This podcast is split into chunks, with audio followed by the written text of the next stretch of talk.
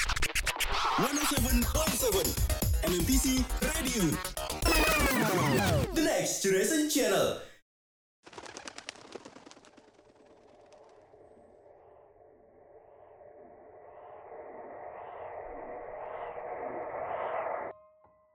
Hai, selamat datang di Enik Maris dan selamat mendengarkan berbagai macam kisah horor,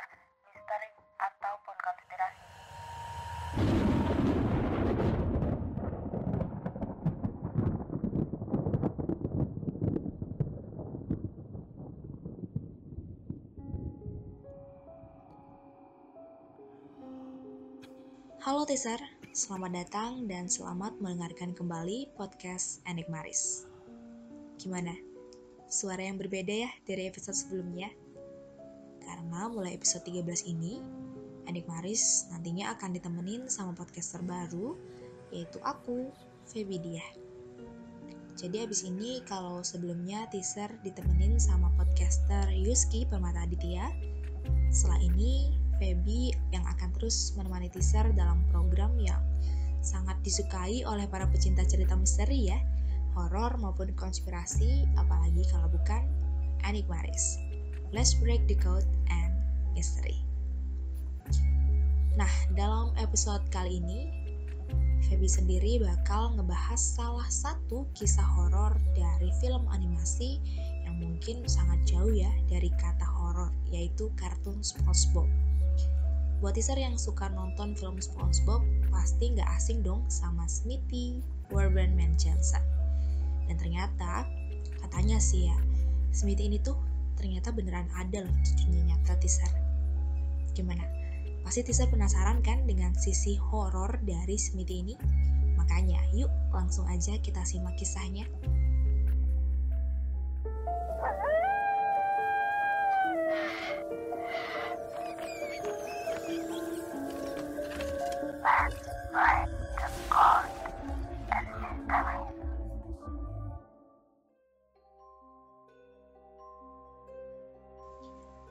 Oke, teaser kita lanjut kisah dari Smithy Warburton Johnson. Um, jadi ada dalam salah satu episode SpongeBob ya yang berjudul One Crab Trash. Di sini tuh diceritain kalau si Tuan Crab yang memang terkenal kikir itu lagi ngejual sampah-sampah yang ia temukan. Dan di antara sampah tersebut ada salah satu barang yang menarik perhatian si SpongeBob yang polos nih ya, yaitu sebuah topi minum soda.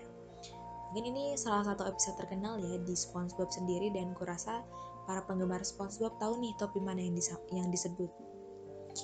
Dan ya akhirnya topi tersebut dibeli nih sama SpongeBob ya kan.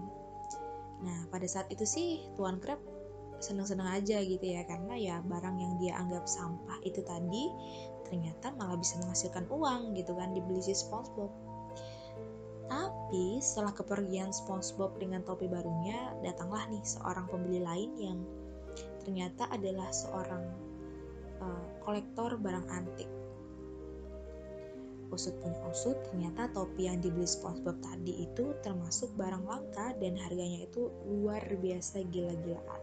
Akhirnya Tuan Crab menyesal banget tuh ya karena udah ngejual topi tersebut dengan harga murah gitu. Sebenarnya nggak murah sih biasa aja karena kan saat itu Tuan Crab itu nganggap itu sampah gitu ya. Bahkan kalau sampah dijual itu bahkan udah keren banget gitu ya mahal lah hitungannya ngapain beli sampah kalau dibuang orang kan berarti harusnya tidak berharga tapi ternyata setelah tahu kalau itu tuh barang antik yang harganya mahal akhirnya Tuan Crab ini tuh aduh melakukan segala cara buat ngambil kembali nih topi tersebut. Sampai akhirnya dikaranglah sebuah nama Smithy Warburton Man Johnson si orang nomor satu yang menginginkan topi tersebut kembali kepadanya. Jadi Tuan Crab ini tuh kayak mengarang nama orang yang udah mati gitu ceritanya udah meninggal. Dan dia ini si yang punya topi tadi topi minum soda terus arwahnya tuh kayak minta topi tersebut tuh dibalikin ke dia gitu. Si SpongeBob yang polosnya kebangetan sih ya akhirnya nurut-nurut aja gitu kan. Hingga dikembalikanlah topi tersebut ke tempat peristirahatan terakhir Smithy Warburton Johnson dan usut punya usut nama sandiwara yang dimainkan dalam salah satu episode SpongeBob ini ternyata ada loh di kehidupan nyata kita teaser. Yaitu berasal dari tempat yang sama dengan sang animator Steven Hillenburg dan ternyata Smithy Warberman Johnson juga berasal dari Oklahoma, Amerika Serikat dan dia itu lahir di tahun 73. Selama 4 tahun nih, Smithy itu menjalankan bisnis kuliner ya dan kelezatan daging buatannya itu tuh emang udah terkenal sampai ke pelosok negeri. Sampai pada suatu hari, datanglah seorang inspektur makanan yang mengunjungi tempat dia berjualan. Dan ya, sang inspektur pun memeriksa nih olahan-olahan yang dibuat si Koki nomor satu di zaman itu.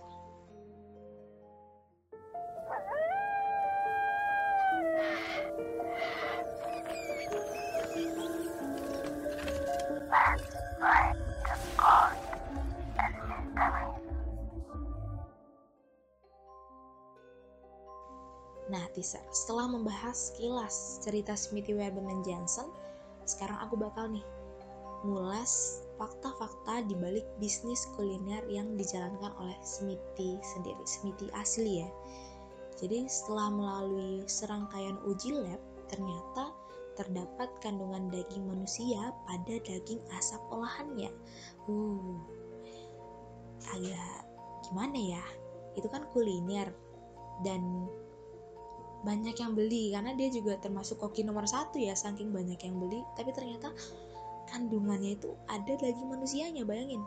Teaser kalau beli makanan kesukaan teaser ternyata mengandung daging manusia. Oh my god. Nggak bisa dibayangin. Aduh duh duh duh duh duh, duh.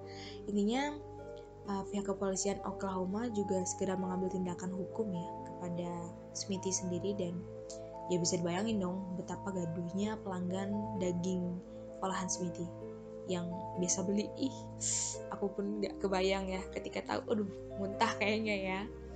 Dan setelah melalui proses hukum selama dua bulan Smithy pun mengakui kalau ia itu emang menggunakan campuran daging manusia. Namun ia berdalih nggak bersalah karena daging manusia yang dia gunakan itu tuh bukan hasil membunuh. Tapi dia itu emang pakai daging manusia yang udah meninggal gitu loh. Dari mayat yang dia temuin. Tapi ya mereka kan bukan mereka dia kan ya agaknya uh, banyak yang beli ya dan daging olahannya kan banyak berarti kan dan masa iya sih dia nemu mayat segitu banyak? Gimana dong? Aduh suzon gak nih? Tapi kita lanjut. Alasan seperti ini pun akhirnya nggak dibenarkan nih sama hakim dan hakim pun menjatuhi hukuman mati kepada Smithy.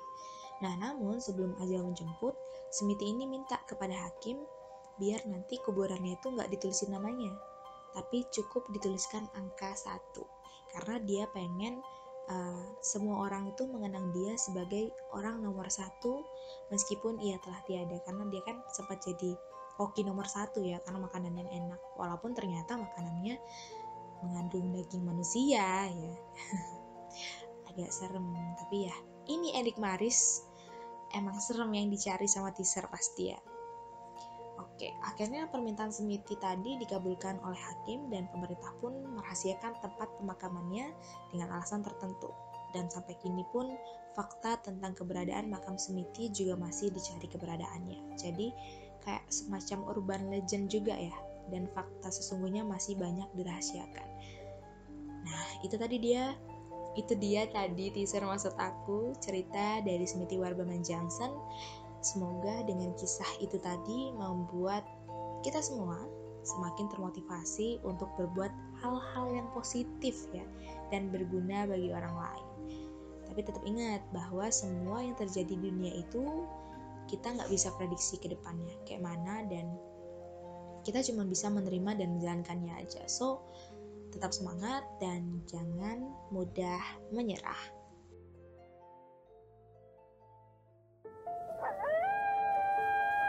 Dan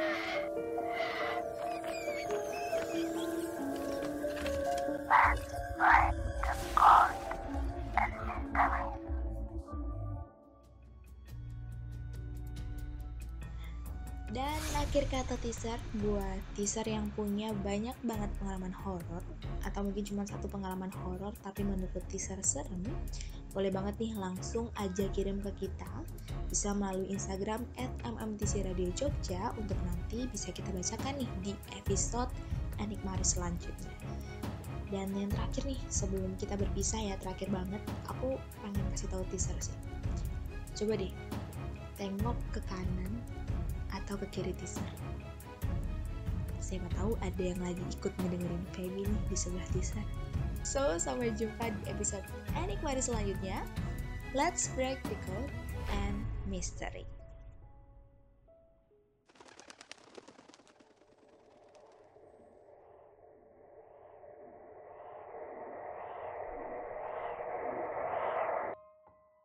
Hai, selamat datang di Enik Maris dan selamat mendengarkan berbagai macam kisah horor, misteri, ataupun konspirasi.